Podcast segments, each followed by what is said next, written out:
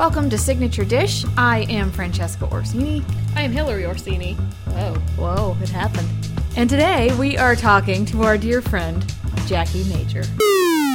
My name is Jacqueline Major, and I'm the pastry chef at Butch and Babes Restaurant in Burlington, Vermont.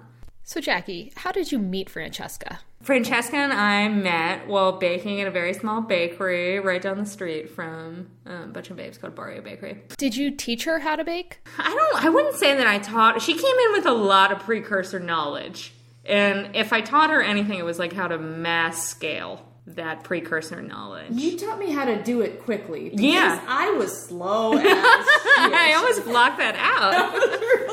I would have to really think hard about something. You're like, okay, listen. you're gonna get all your stuff out. You're just gonna lay it. You're gonna measure, and then you're just gonna assemble and be done. And you're gonna move on to the next thing. yeah, I don't remember it that way, but it's fantastic that it's being told to me that way because I've heard that from many people. and now I can make cookie dough in like eight minutes. Because it's the same thing every time you do it. Right. It really is. Right. Are your services in streamlining France processes for hire? Because there's Oh. some things outside of baking.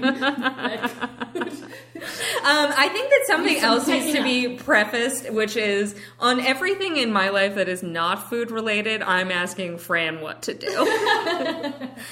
Our when we go clothing shopping, I go in with a general idea and I pick up things, and Fran goes, "No, you're not wearing that. You're wearing this." And I would be like, "Okay, thanks. That's what I'm gonna buy."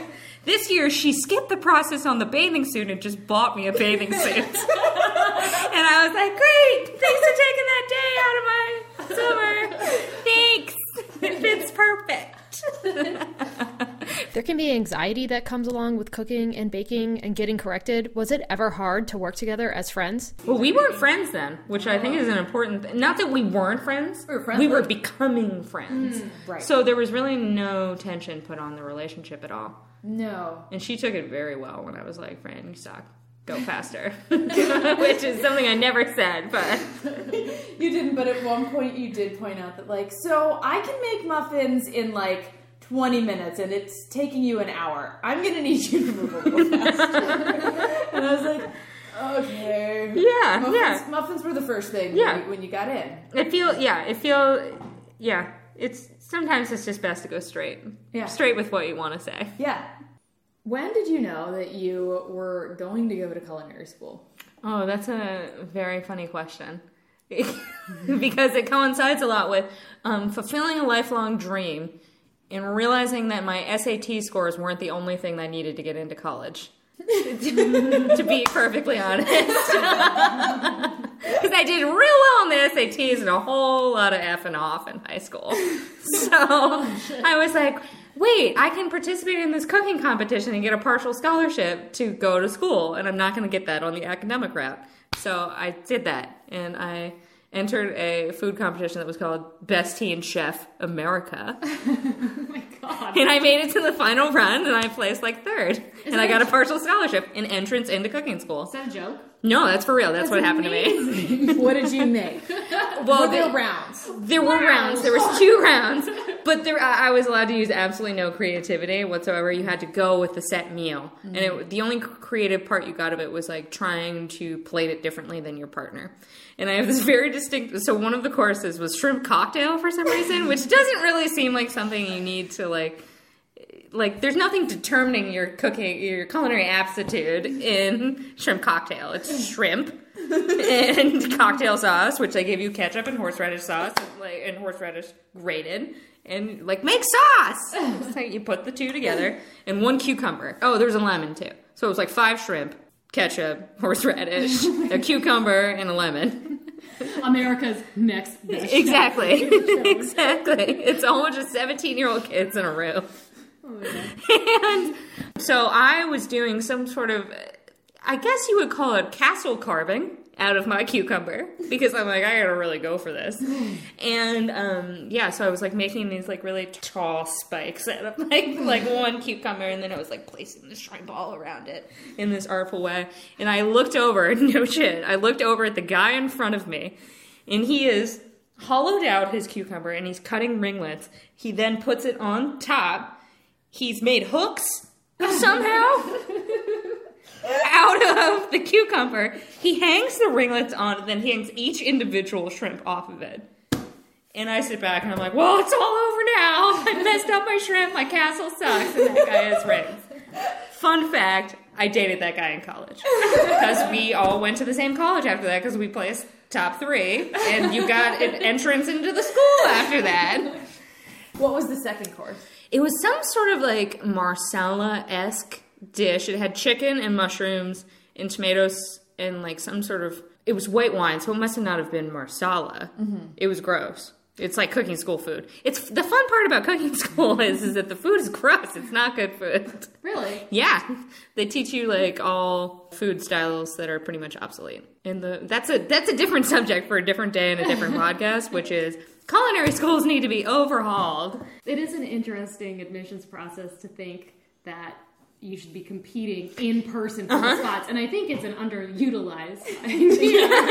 actually, It was like that. It was like a battle royale of like these all like it was like 25 17 year olds that really wanted this partial scholarship to cooking school. I don't know if it would have been safe to like put a face to the people who like kept me out of UNC Chapel. I know, right? Like, you know, I'm gonna go after them. Did you apply there? That would have been cool. I didn't get in. Yeah. Um, okay, so you get into culinary school. Yeah, yeah. You're in I New moved to York. New York City from Baltimore, Yep. which was kind of a big jump Yep. because I was 17. And I moved there with my boyfriend who left three months later, and I was all by myself. What's his first and last name? Is-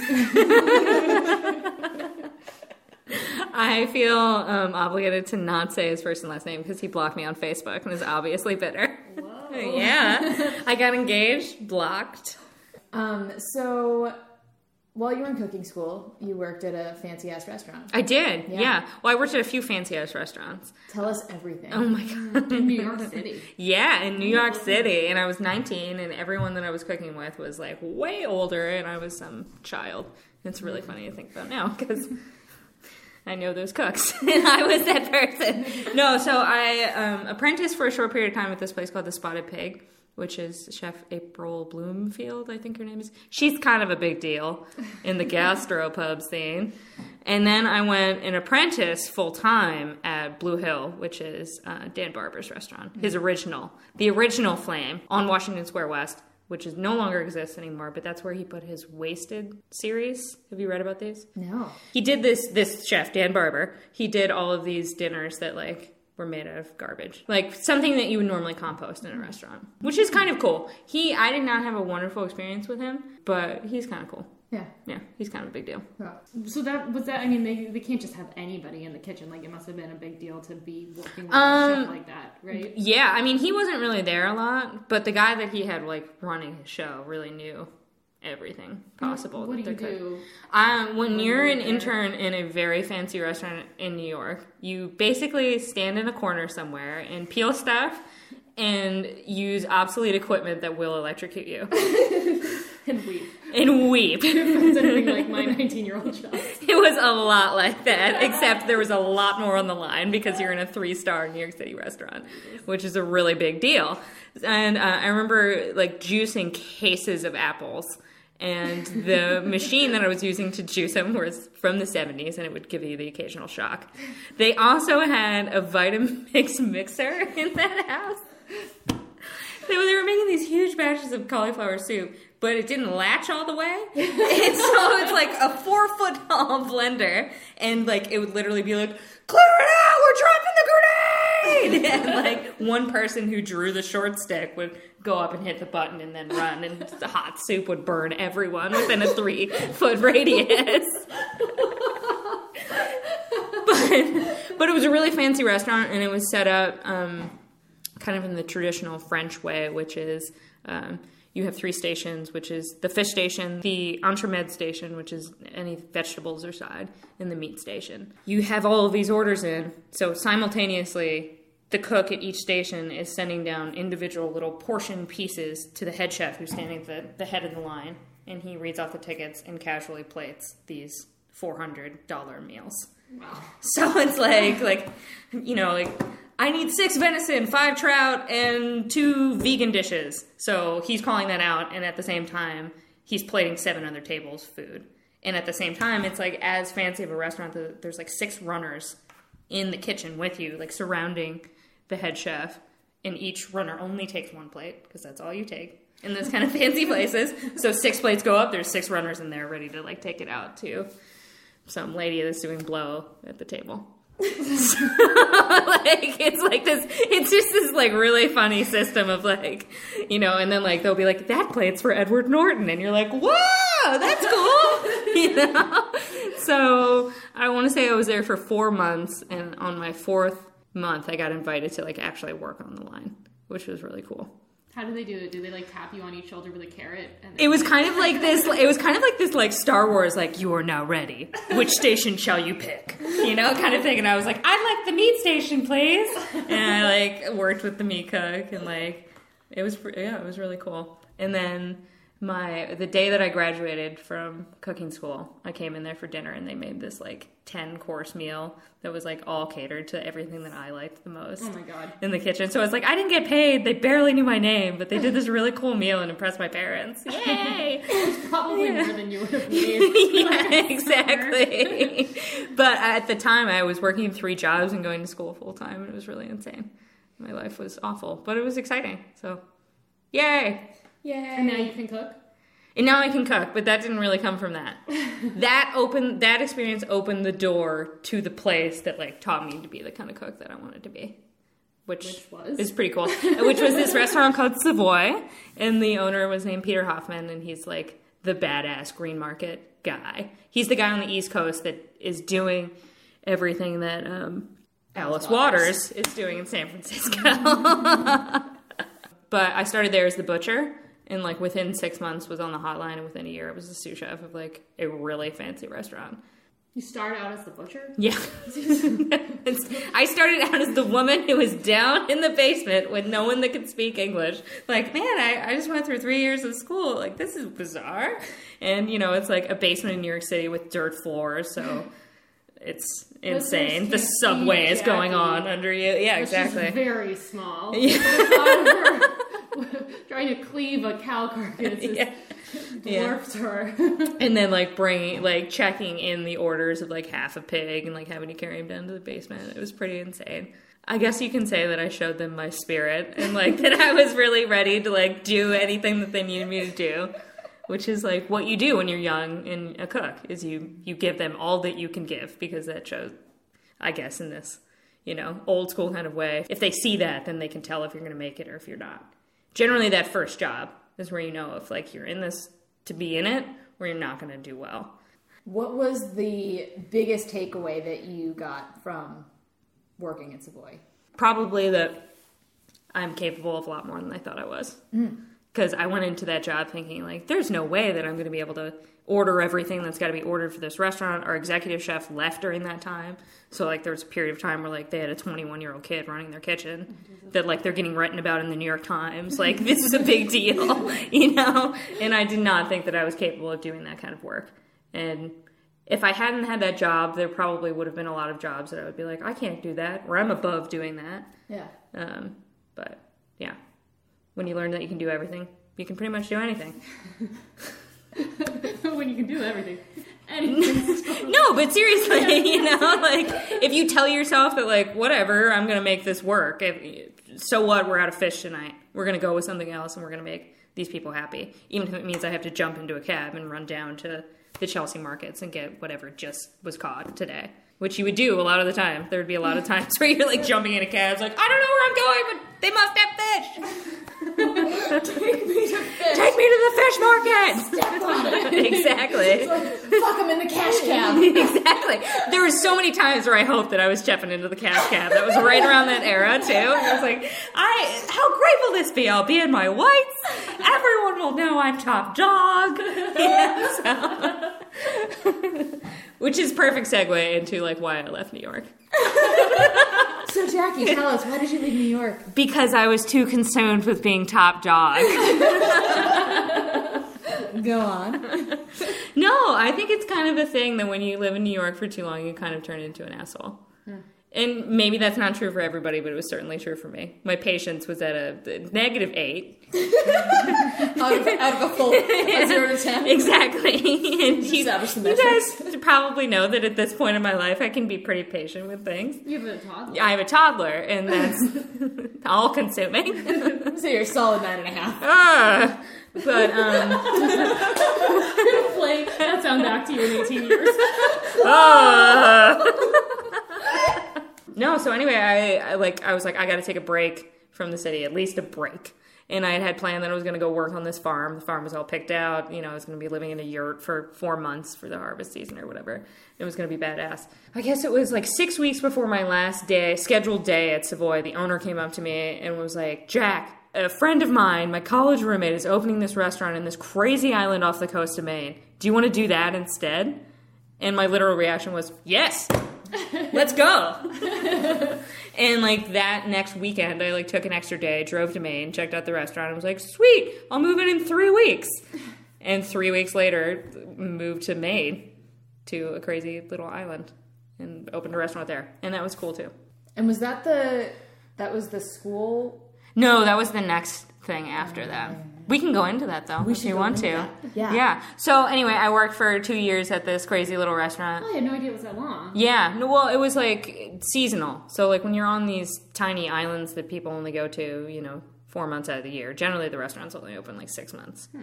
Yeah. So then I had a catering company for a while where I really catered to the island elites. and then I opened up this little like community market where I helped teach kid young kids how to cook and butcher deer. Which was the class series I did once, and like all these old fishermen came, like, let's see this young girl cut down, break down these deer. And then I had like a cool sub business going where I was breaking down everyone's deer. It was really cool. I would get a call at like five in the morning, like, we got one. Do you want to come down to take care of it now? And I'm like, I think I need to hang for a little bit. Do you have Right. any knives for that? Yeah, yeah, I had knives. I So still have them. Have them? Yeah, yeah. So like if we have stuff, like I don't know where we'd get it, but if we Oh, yeah, get, I could do came that. across something. I can, I can, if it's got four legs, I can break it down. you can learn these things all the time. It's pretty, uh, pretty There's much every things that have animal is the same. Is is pretty much the same. If if you're the God fearing sort, you could say that God gave you a map for how to break down the animal. It's very true. Like there's literally like a line telling you where to go. It's kind of cool. Intelligent design unzip here. Exactly. and I wouldn't exactly say that I'm the God fearing side, but it's really cool having the map. if you ever get a Lego lamb, I'll show you that. Yeah. Yeah.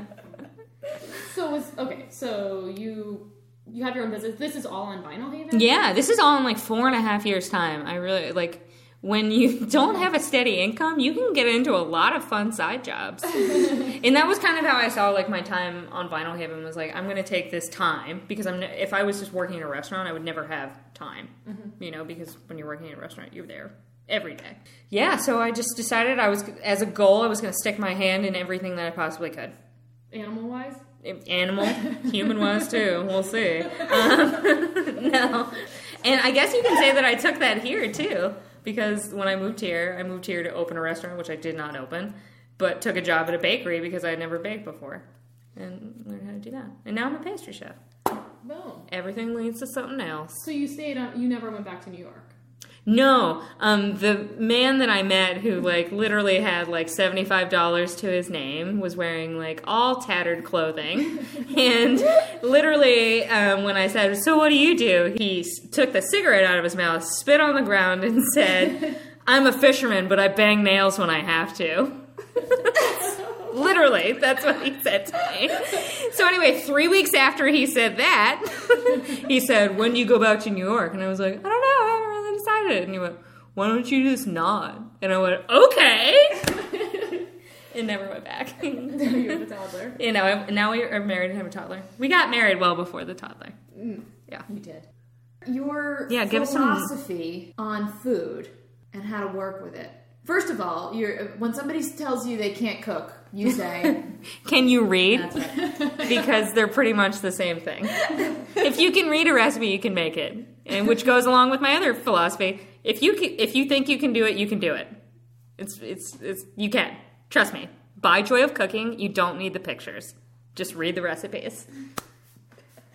Perfect. Yeah, Yeah. no, it- really it's nice. when anyone asks me what cookbook should I like, I don't really know how to cook. What should I buy? I always say Joy of Cooking because it's the most versatile and it's really straightforward recipes. They don't gunk it up with pictures, and if it is, it's like some like cartoon noodle, you know, like I just saw like the, the Windows paperclip. yeah, exactly, That's exactly what I pictured. yeah, But for it's exactly like that. No, but I, that makes sense. You know, I bet a lot of.